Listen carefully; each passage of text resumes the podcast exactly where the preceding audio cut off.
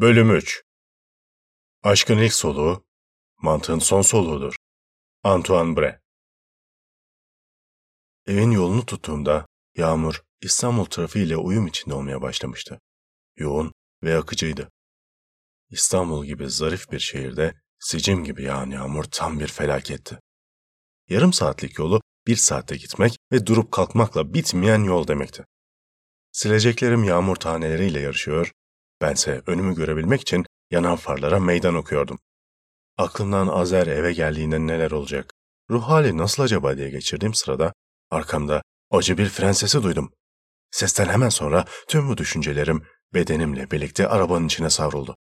Savrulmanın sersemliğini atlatınca arabadan indim. Yağmur daha da hızlanmıştı. Göz gözü görmüyordu.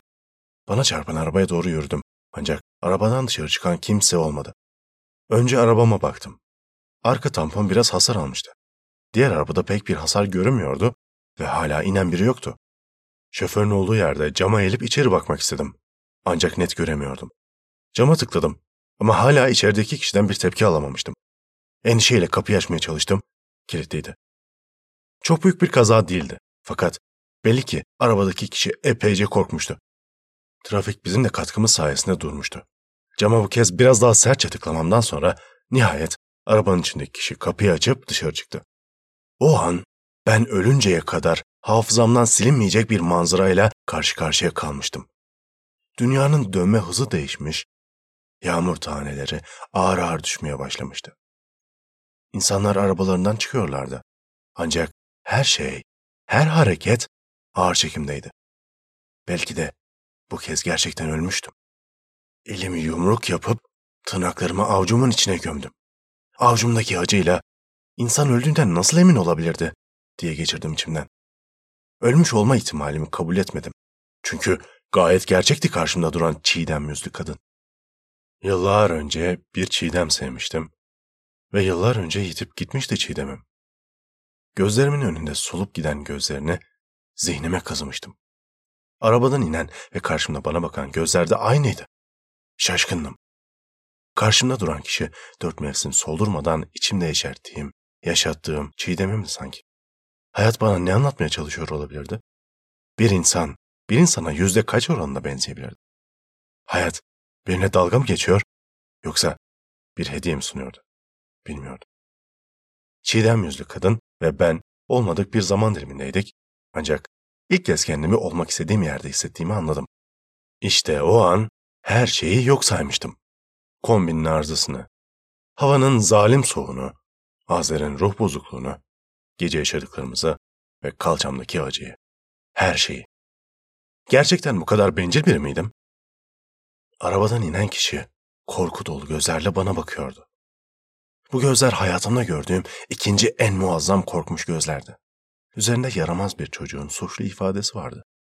Bu duruş, bu bakış ve hissettiğim duygu o kadar tanıdık geliyordu ki. Belki de daha önce tanışmıştık. Zamanın çarkına takılmış, onun akışına kapılmıştım. Zamanı dondurma imkanım olsaydı, bunu tereddüt etmeden yapabilirdim. Kaç saniye o yağmur altında öylece kala kaldım, hiç bilmiyordum. Kendime geldiğimde etrafımda duyduğum birden fazla korna sesi, farklı ağızlardan dökülen küfür kalabalığı ve melodi gibi bir ses tonuydu. Özür dilerim, ışığı fark edemedim. Lütfen affedin. Masraf neyse karşılayacağım. Yağmurdan dolayı fark edemedim ve dalgındım. Ben e, ne diyeceğimi bilemiyorum. Siz iyi misiniz? Sizde bir şey yok değil mi? Bütün bu duyduklarım önce bir çınlamaydı ve yavaşça gün yüzüne çıkmış seslerdi. Fazla korkmuş ve belli ki hayatında ilk defa kaza yapmış birine bakıyordum. Sesi titriyor, ağzından dökülen kelimeler ürkek çıkıyordu. Bildiği ne kadar özür cümlesi varsa sıralıyordu ve ben aptal gibi olmuştum. Karşımda sadece dudakları kıpırdayan birisi vardı. Neler dediği umurumda değildi. Yüreğimde yıllar sonra ilk kez hissettiğim o tuhaf kıpırdaya odaklanmıştım. Rüya gibi bir kazaydı. Azer'in olmadığı, sorunlarımın kalmadığı enfes bir kaza. Ben hala muayenehanemde olabilir miydim acaba? Belki de koltuğumda Çiğdem'i düşünürken sızıp kalmıştım ve bu yaşadığım tatlı bir rüyaydı sadece. Kesinlikle bu beynimin bana bir oyunuydu. Bir insan bir insana bu kadar benzememeliydi. Şayet benziyorsa da bu bir suç olmalıydı. Çünkü bu düpedüz sahtekarlıktı. Kızgınlığım, özlemim ve şaşkınlığım birbirine karışmıştı. Çiğdem gibi baktığı için, Çiğdem gibi saçları olduğu için, Çiğdem kadar nazik olduğu için karşımda duran Çiğdem yüzlü kadını oracıkta öldürebilirdim. Savunmam da akli müdafaa olurdu. Bu kadar benzediği için ilk görüşte nefret etmiştim tanımadığım bir kadından. Duygularım karışmıştı. Bir yanım sarılmak, diğer yanım bağırmak istiyordu. Cebimden çıkardığım cüzdanımın içinden bir tane kartvizit aldım. Kartvizitimi adını bilmediğim Çiğdem yüzlü kadına uzattım. Hanımefendi, görünen o ki polislik bir durum yok. Alın şunu, bu benim kartım. Yarın arayın, hasar tahlili yapıp detayları konuşuruz. Görünürde çok ciddi bir hasar da yok zaten. Şimdi bu saçmalıkla uğraşacak vaktim de yok. İyi akşamlar ve lütfen daha dikkatli olun. Kendime inanamıyordum. Bu kadar sert olmak zorunda mıydım? Evet, zorundaydım. Çünkü suçluydu. Kartı verdikten sonra arkama dönüp bakmadan her adımda düşen yağmurun beynime saplanışlarıyla ilerledim. Arabama oturup yağmur tanelerinin tutulmaya çalıştığı aynamdan kadına baktım. Kadın sırılsıklam olmuştu. Kıvırcık sarı saçına tutulmaya çalışan yağmur tanelerini kıskandım anlamsızca. Elinde ıslanan kartvizitimle yolun ortasında kala kalmıştı. Beni ya düşüncesi nedense hiç aklımın ucundan geçmemişti. Sonuç olarak isterse aramazdı. Ve benim onu bulabilme ihtimalim yoktu. Sanki tanıyormuş gibi garip bir güven içindeydim. Ancak bu güven duygusu ona olan öfkemi dindirmedi. Hala aynı şekilde düşünüyordum. O suçluydu. Hem arabama çarptığı için hem de daha da önemlisi olmadık bir zamanda duygularıma dokunduğu için. Bu kadar benziyor oluşu affedilemez bir suçtu. Evet evet bu davranışımı hak etmişti. Pişman falan da değildim. Bir nevi akli müdafaa uyguladım işte. Hepsi bu. Yine de zihnimin sorgularından kaçamıyordum. Bana çarpmış olması tesadüf müydü? Tesadüflere oldum olası inanmadım. Ve tabii kader denilen yalandan çizilmiş çarpık düzene de. Bu çiğdem yüzlü kadın kesinlikle evrenin bana sunduğu bir komploydu. Ya da armağan. Belki o kadar da benzemiyordu. Sadece bilinçaltımın bana oynadığı bir oyundu. Bunca ihtimaller içinden evrenin bana sunduğu bir armağan olmasını istedim. Evrene yolladığım bu mesajla birlikte kafamın içindeki karmaşık düşünceleri de arabamın ön camına fırlattım. Her bir düşüncemi silecekler yardımıyla asfalta saçtım. Sonra da bu düşüncelerimin üzerinden acımasızca tonlarca ağırlıktaki araçlar geçti. İstanbul trafiğine tamamını fırlatamadığım yarım yamalak düşüncelerimle eve doğru devam ettim. Yağmurun etkisiyle İstanbul trafiği dinlenmeye geçmiş gibiydi. İlerlemiyordu. Yorulmuştum. En yakın alışveriş merkezine girip trafiğin dinlenmesini beklemekten başka çarem kalmamıştı. Hem belki biraz olsun benim de kafam dağılırdı. Ev aksesuarları satan bir dükkana gidip yarım saat kadar şuursuzca dolaştım. Sonra niçin aldığımı bilmediğim bir boy aynasını arabama itinayla yerleştirdikten sonra tekrar evin yoluna koyuldum. Bir buçuk saat süren yolculuğun ardından nihayet eve varmıştım. Nefret ediyordum trafikten ve yağmurdan. Evin ışıkları yanıyordu. Azer benden önce gelmişti bile. Hala çiğdem yüzlü kadını dolaylı yollardan düşünmeye devam ediyordum. Eve geç kalışımın nedeni oydu. Bu kadar ıslanmış olmamın nedeni oydu. Alma sebebimi bilmediğim bu garip boy aynasının nedeni de oydu. İçimde ise inkar edilemez bir şekilde yamalı bir mutluluk bırakmıştı. Anlaşılan bir süre alt beleğimde çalışmaya devam edecek bir düşüncem daha olmuştu. Kucakladığım garip boy aynasıyla evin bahçesine girdiğimde dün geceki olayları tekrar tekrar yaşadım. Yine midemden kalbime doğru ilerleyen o baskı. Evin kapısını açtığımda ise on basamaklı merdivenlerle karşı karşıya kaldım.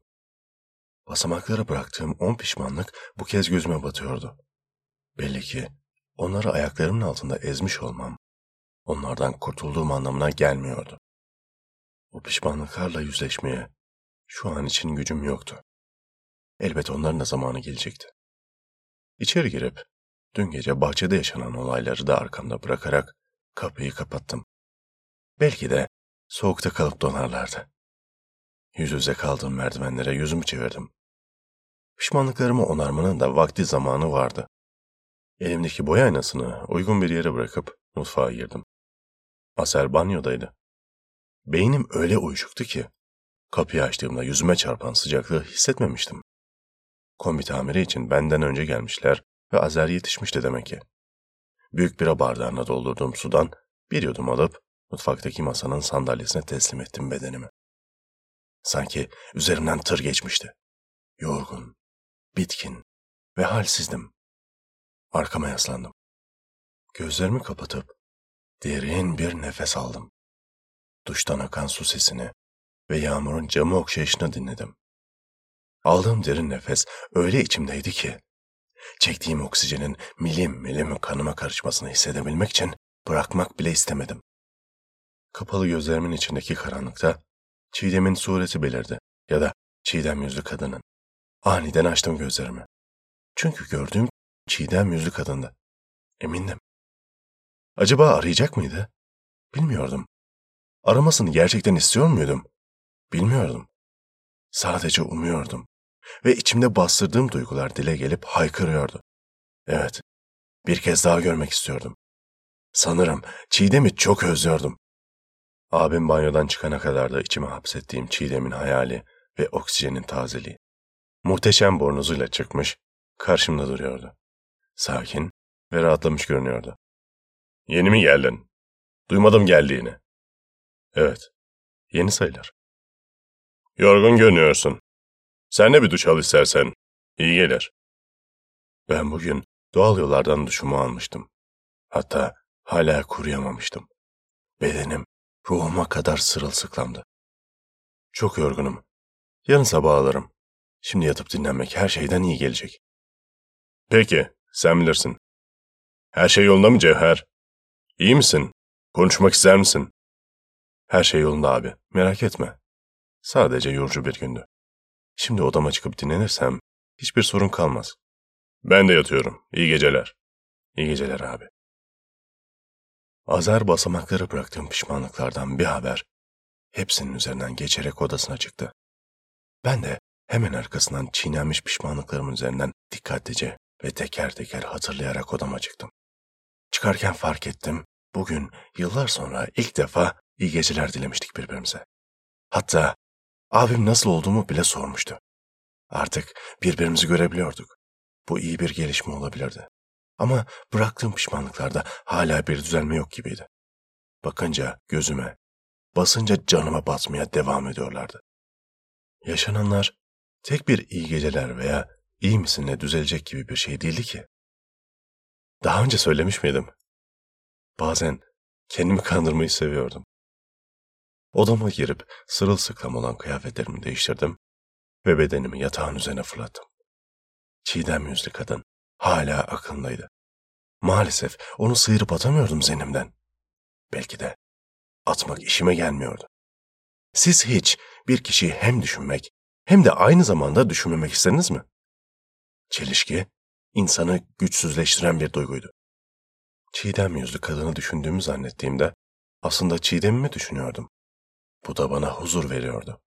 Aynı zamanda Çiğdem'ime ihanet ediyormuş hissine kapılmama sebep oluyordu. Çelişkiler beynime yapışmış bir sülük gibiydi. Kanımın son damlasına kadar emecek bir sülük. Yıllardır Çiğdem'i bu kadar derinden düşünmemiştim. Çok özlemiştim, çok. Hayali bile karanlık dünyamı aydınlatmaya yetecek güçteydi.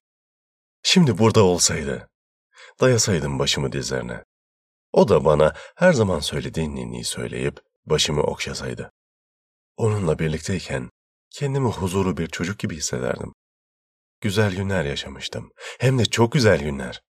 Sevmenin, sevişmenin, aşkın ve değer görmenin ne demek olduğunu Çiğdem öğretmişti bana. Onu unutmam mümkün değildi. Onu yaşamımın sonuna dek özleyecektim. Ben ölünceye dek hayallerimin tutsaydı artık. Saat bir olmuş diye geçirirken içimden kararmaya başladı saatin üstündeki rakamlar ve ben ruhumu geceye teslim etmiştim. Ta ki iki saat sonra kapı sesiyle irkilene dek.